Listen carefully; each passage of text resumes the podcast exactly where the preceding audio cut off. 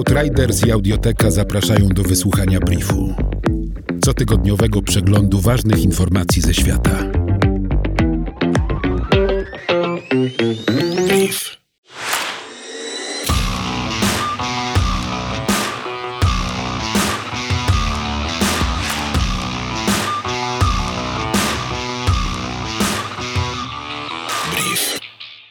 Asteroidy, spadając do oceanów, mogły przyczynić się do powstania życia na Ziemi. Podczas ich zderzenia z wodą wytwarzały się aminokwasy, glicyna i alanina, cząsteczki, które są kluczowymi składnikami białek i pomogły formować życie na Ziemi, a prawdopodobnie także na Marsie.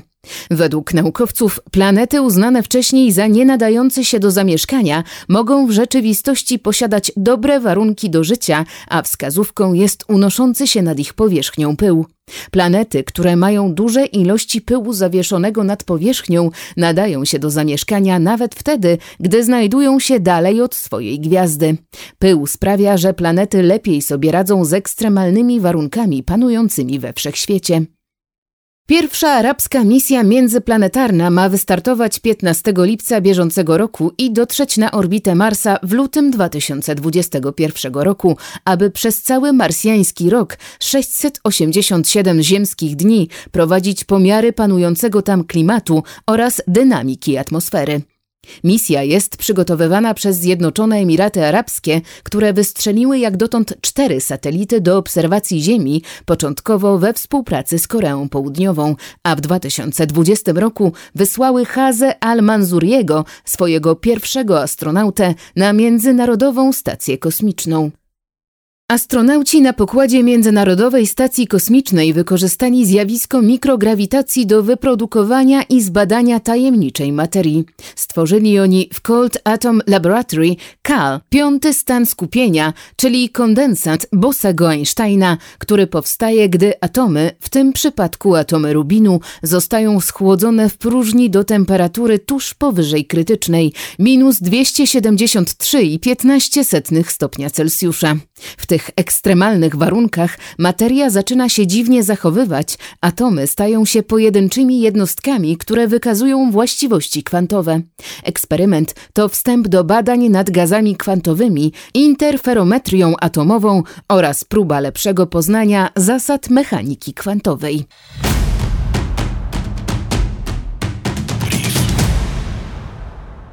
Polityk i aktywista Arif Wazir, jeden z przywódców Pashtun Tahafuz Movement PTM, został zastrzelony przez niezidentyfikowanych sprawców w Wanna w Waziristanie 1 maja 2020 roku.